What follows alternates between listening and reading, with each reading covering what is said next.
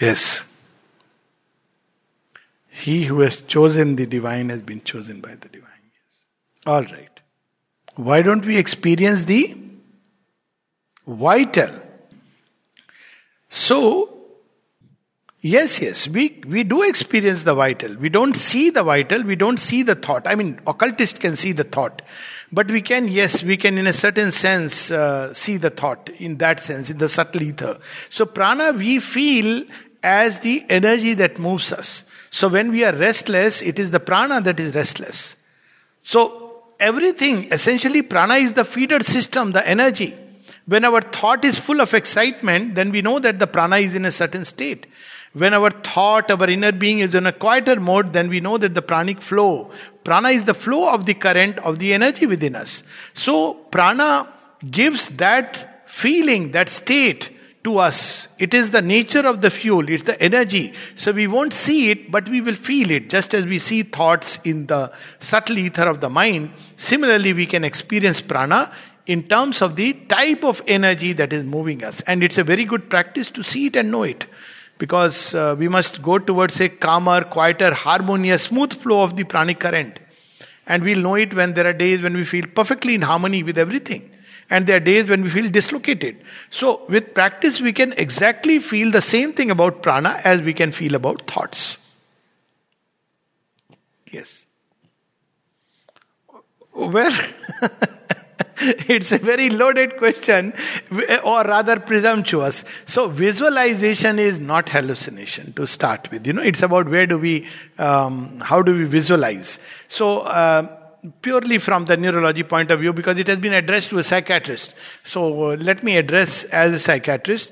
Now, normally we believe that, you know, there are neuronal activities as a result of which we have all these, um, you know, images thrown up, or we have this, uh, uh, you know, um, uh, voices or sounds and music, and there have been a lot of studies with that. But what happens before that is consciousness slipping and triggering a set of neurons, which is another way of looking at the whole phenomenon. So essentially, fundamentally, the moment we visualize what we are really doing, there is a consciousness within that we want to, let's say, Uh, that visual image that we are creating f- is representing for us the divine or a higher consciousness, whatever way we do it. So this imagery actually isn't, it comes from the word image, imagination.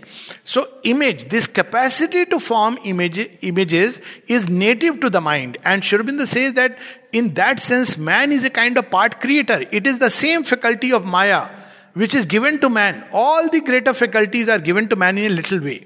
So this capacity to form images are given to man. It is there in the human mind. But why we want the image and the purpose that we want it to serve will determine its nature. So supposing I want to, uh, I imagine that there is, uh, let's say, God, uh, Rama or Krishna or Christ or Sri Aurobindo, and I imagine that he is around. But the motive inside is, uh, you know, uh, uh, oh, if I get him, I'll get power, I'll be regarded as a yogi. So it is not the true thing which will come. The set of neurons which will be triggered, the processes that will be triggered within the brain and the body will be of that order.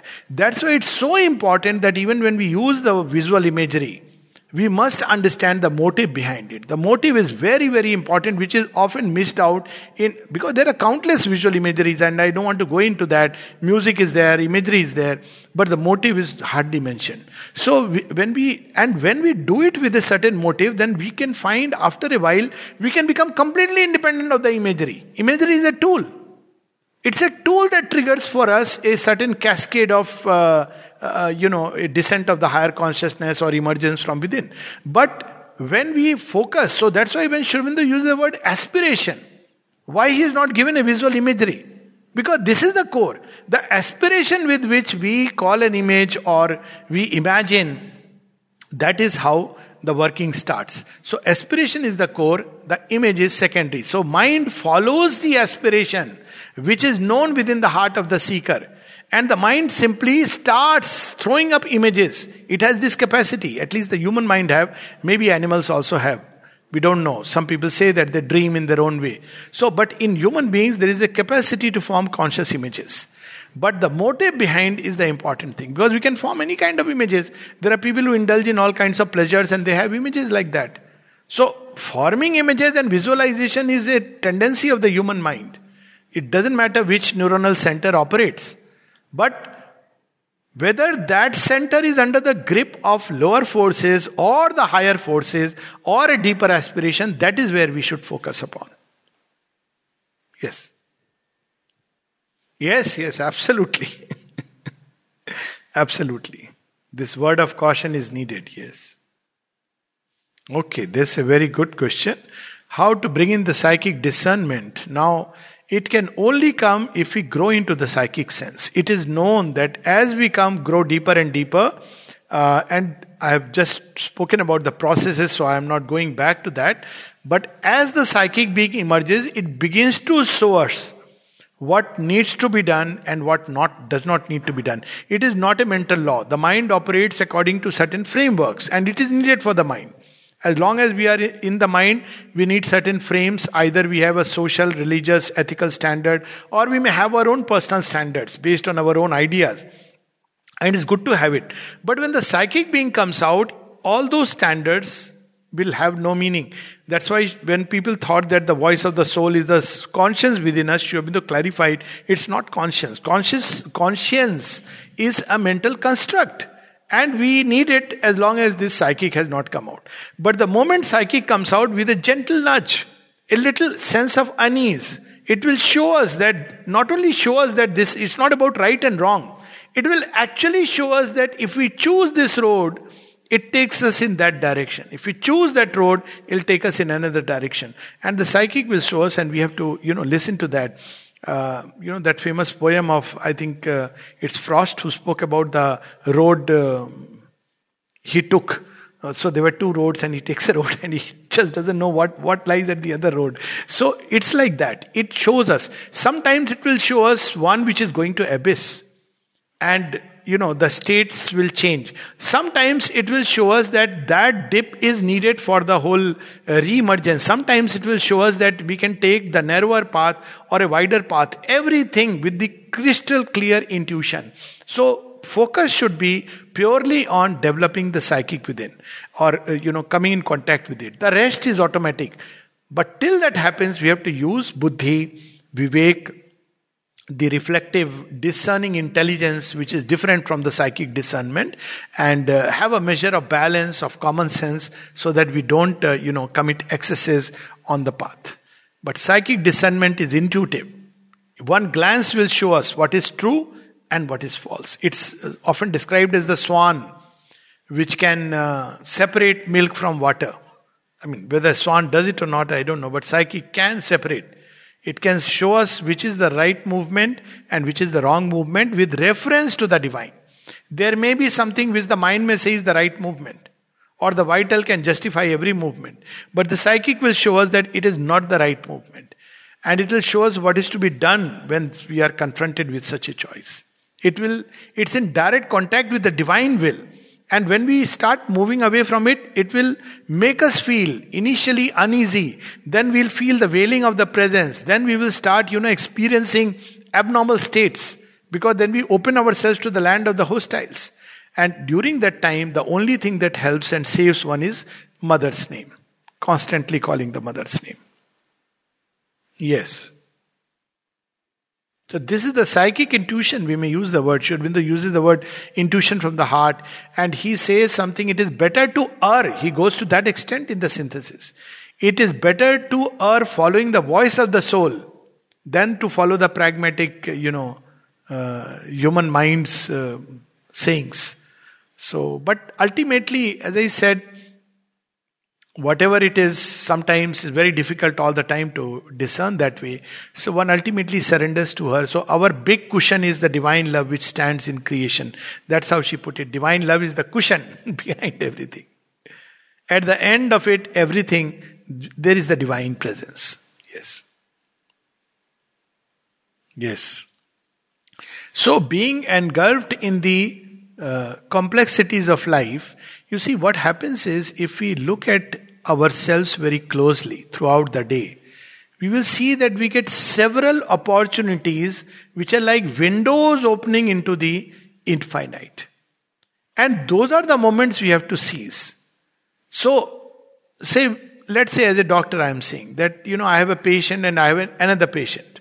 So, instead of rushing on to give me the next file, give me the next file, I can always pause for a moment and invoke her presence. Or when I am traveling. So instead of being on the, you know, chat box, I can just that time use it to, uh, you know, we all travel. So what do we do during travel? Now there are a whole lot of things we read which we need not read when we are occupied with this discovery. And we focus on this uh, something within. When we are speaking over the phone, we can always cut down a lot of time we can make available to us. When we are eating, we can eat in quietude. Rather than chit-chatting, and we can try to use that uh, moment to go within. Even when we are watching something, even a cinema, we can stay focused inside. So there are a whole lot of, even in the entire complexity of life, what is important is what absorbs our interest. So we we may be, you know, the surface life may be very absorbing. If we are tied to the desired self or ambition, then it absorbs us like a sponge or money, or some such thing, but the absorbing interest should be the divine. Now when we have that, then eating, drinking, meeting friends, going everywhere, we can stay in that poise within. So we have to shift the priority. Basically it's shifting the priority because the within and the without are all the time together. The psychic doesn't go to sleep when we are in the midst of complexity. It's ever waiting and watchful. It doesn't say, hello, it's too complex for me. It can actually handle it much better. So, we have to give it a chance, you know, as they say, uh, before we start a work, just think of Mother, call her presence. When we end the work, we can always find few minutes, few minutes, give that little, little, little needle points of light and see what happens. One little lamp can light up, scatter much darkness. So, even people practice while actually doing the work, they start calling Mother's name. So, a time comes when there is a separation of consciousness within. I was mentioning about it. So there is a witness self. There is the outer being which is working, and there is an inner self which is different, which is remembering her. So it comes with practice. Essentially it comes with practice. Yes. But the motive must shift. If life continues to, you know, if we remain absorbed with a kind of absorbing interest, then yes, obviously it is futile or idle to. Yoga has to be not just a, a side dish or a, you know, preoccupation, but the main occupation. Yeah. Yes. So you see, mind is like a monkey. It is needing an object. So you know what monkeys do? They are constantly looking for something or the other. So one of the elementary practices of meditation is give the mind an object. And that object can be an idea, it can be an image. And when we give the mind an object to focus upon and keep on training it, no, you have to get back to this object. Now who will train? What is greater than the mind? A deeper self, this aspiration. Now when we start training it, sit and focus on, let us say, an idea, idea of the divine, idea of truth, idea of love. Then slowly the mind begins to enjoy that object. That's one. Second is, ordinarily the human mind rushes through the gates of the senses into the objects of the world which engage the senses. So it's, it's you know, the image of the Gita where the driver is not driving the car, but the horses are driving the car and the uh, poor fellow is just sitting and letting off the ropes. So the mind has to be disciplined and trained. It has to be taught that, look, you know, every knock of sense I need not respond to. And nowadays, modern technology can teach us a lot. Now people say, how come it actually binds us? But it can train us in the other way. One of the elementary training is, don't respond to every WhatsApp all the time. Give yourself a time. And say that, okay, this is the only time I will touch my WhatsApp. This is the only time I'll keep for mail responding. So this self-disciplining of the mind is very important. And if... Uh, Of course, a lot of restlessness comes purely from the desired self. If the feeder energy is desired, the mind is all the time rushing here and there. So again, uh, at least moderating the desired self, placing a higher goal. So these are well-known methods. And of course, one can call the peace and the silence from above. There are zones like that. And simply by calling peace, peace, peace like a mantra, even silence, silence, silence, silence, silence, silence, peace, peace, peace. Initially, it will be difficult, but after a while, peace will become familiar. We just have to say, hey, peace, please come down. I need you and it'll come. So, that's why in all the ancient Indian uh, uh, way of life, you had the peace invocations. You know, the Upanishads contain a set of peace invocations. And they're very beautiful because they remind us, you know, the the uh, Purnamidang, Purnamadang, Purnat, Purnamudrachate, uh, Saino, Bhunattu, uh, Sahviriam, Karwa. So they're a reminder, and then it, they're all peace invocations because that vastness brings peace. When we remind ourselves that we are not doing it only for my own sake, but the whole creation is with me in this little food that I have, you know, in front of me. So desired self makes us small and narrow, and that makes us restless because there is a tendency for everything to expand.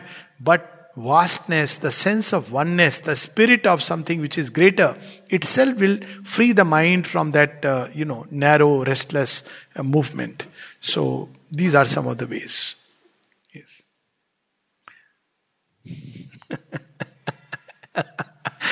I don't know what Gandhi said. Of course, he seems to have said that all religions are same. Uh, subtly, one, one has to be blind to uh, facts of life to say all religions are same. Uh, I mean, one has to be a blind believer in Gandhi to believe that all religions are same. To start with, as a starter, Uh, religions are coming from an experience which someone had, which means they are a uh, more um, packaged version of the spiritual experience.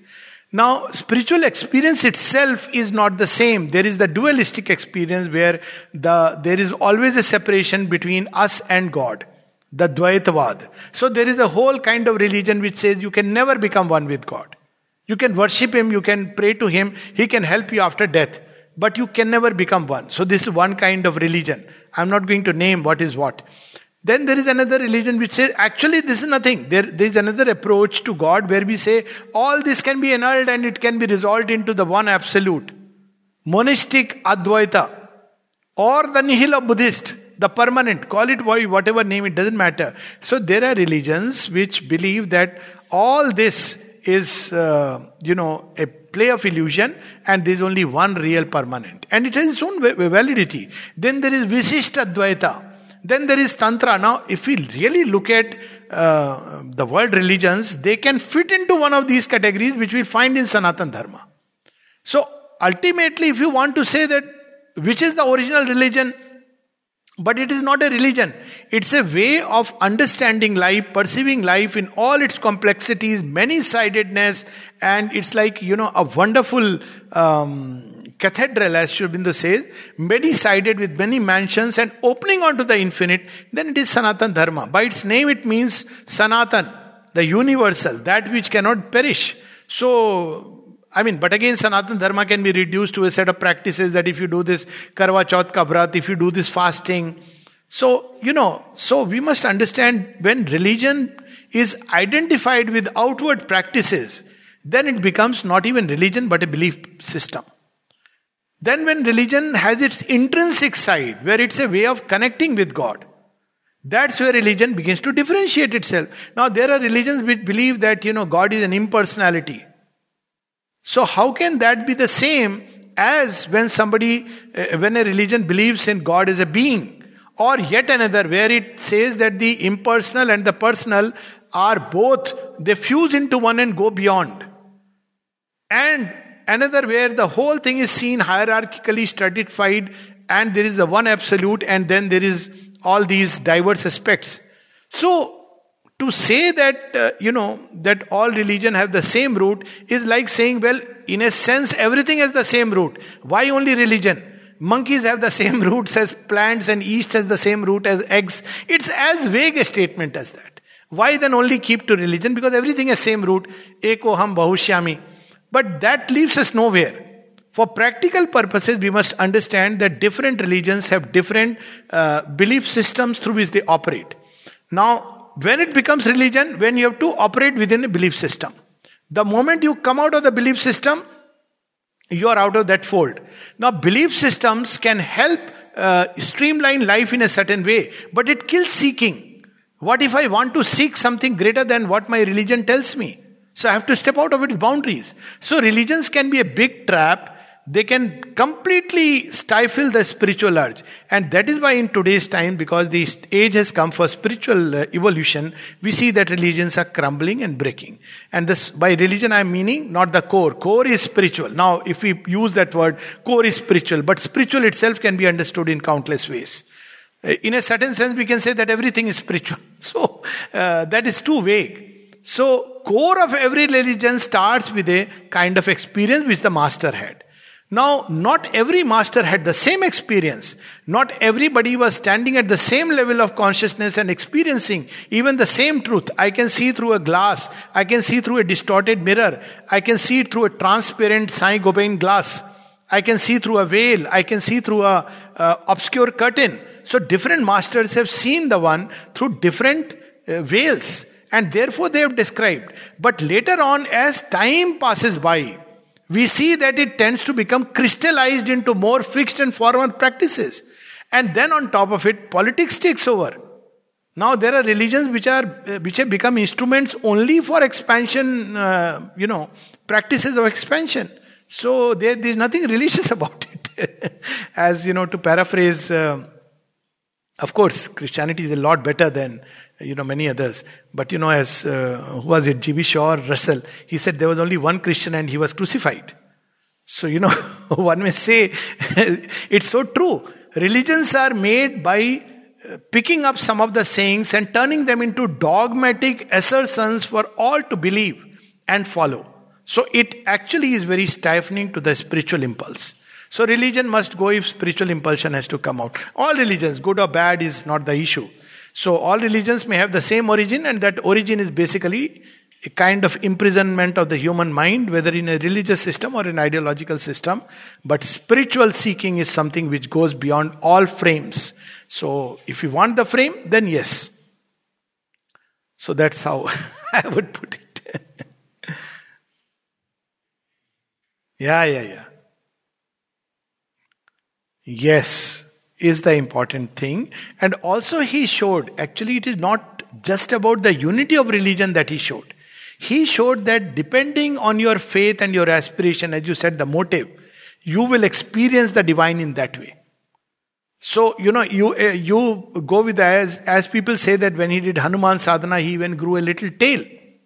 So, the experiences that you will encounter will depend upon the faith with which you are starting. That's another way to understand Sri Ramakrishna's famous, ex, you know, that thing about unity of religion. That's why the mother says aspiration is so important. What is the original aspiration with which we are approaching the divine? She uses the word, you know, faith is so important. Yes, yes. Thank you for, uh, you know, expanding it.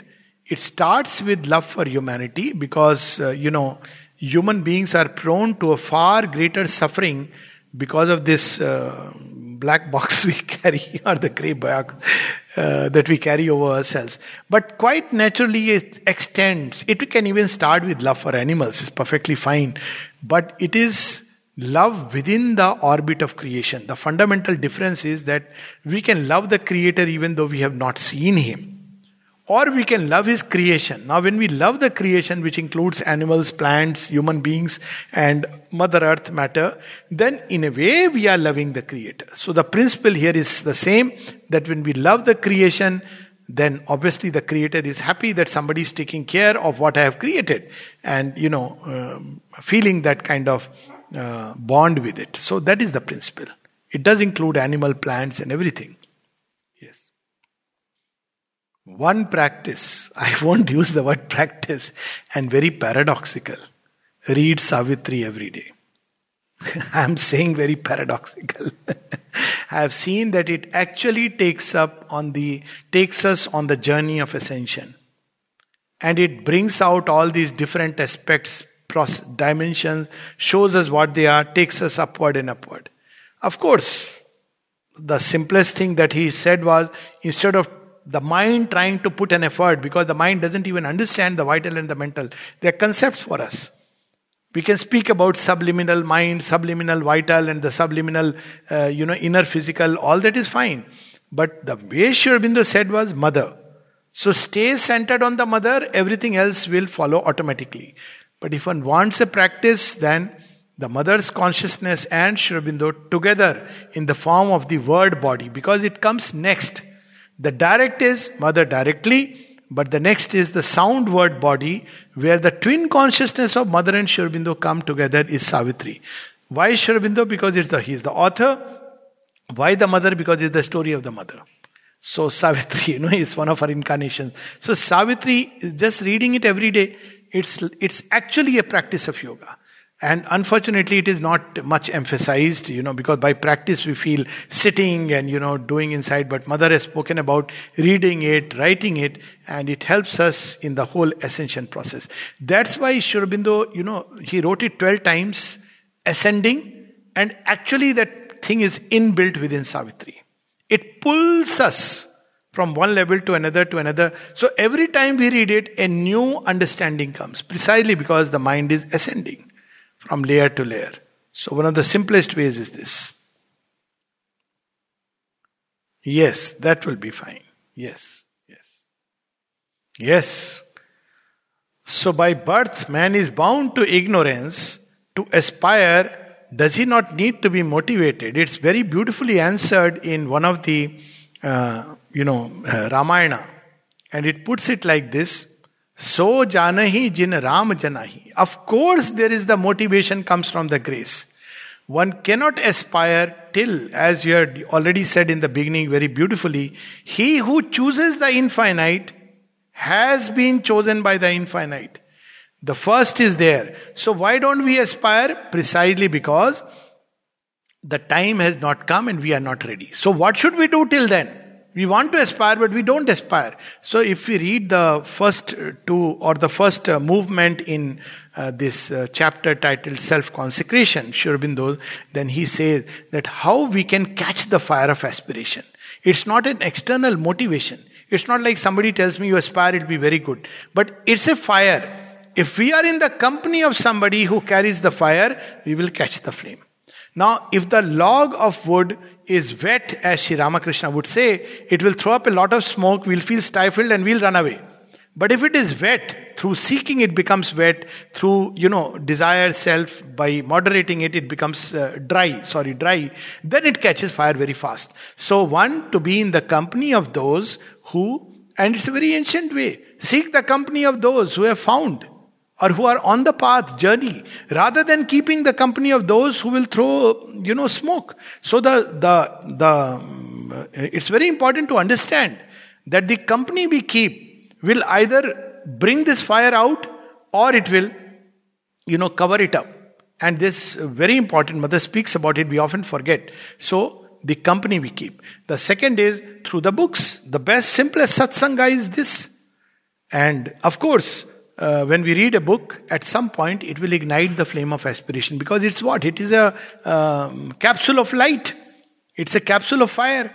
So the mind reads a body of words and then it goes inside. Then the body of words, uh, the body is gone and it begins to act within us to ignite the fire. And third, of course, the well-known practice is mantra, as when the mantra sings in yoga's ear. So even when it is done mechanically, a time comes when suddenly, you know, it catches fire. Then there is also places where when we go, we begin to open up to something greater and deeper. And sometimes that's why coming to ashram, because it's a yagnavedi. So when we come and come near that, if we are ready, something will catch fire. But once it catches fire, then it's, you know, the journey continues. But that initiating point is through one of these processes. Webinar is one of the things. What is being done here is a yagna. Now we use the word webinar, but it's a yagna. So we are all bringing in that fire here. We are not discussing about, you know, film and politics and all that. We are discussing or sharing our um, vision and experience about something much deeper and higher. So this is one of the means by which someone who is ready will catch the fire. So these are some of the ways, but it cannot be done by external motivation. It cannot be done in a mental way that, you know, we have a classroom and tell people, look, you know, uh, we must turn to the divine, we must pray. Then it will become something mechanical and we'll begin to make a religion out of it. Yeah. Thank you, thank you.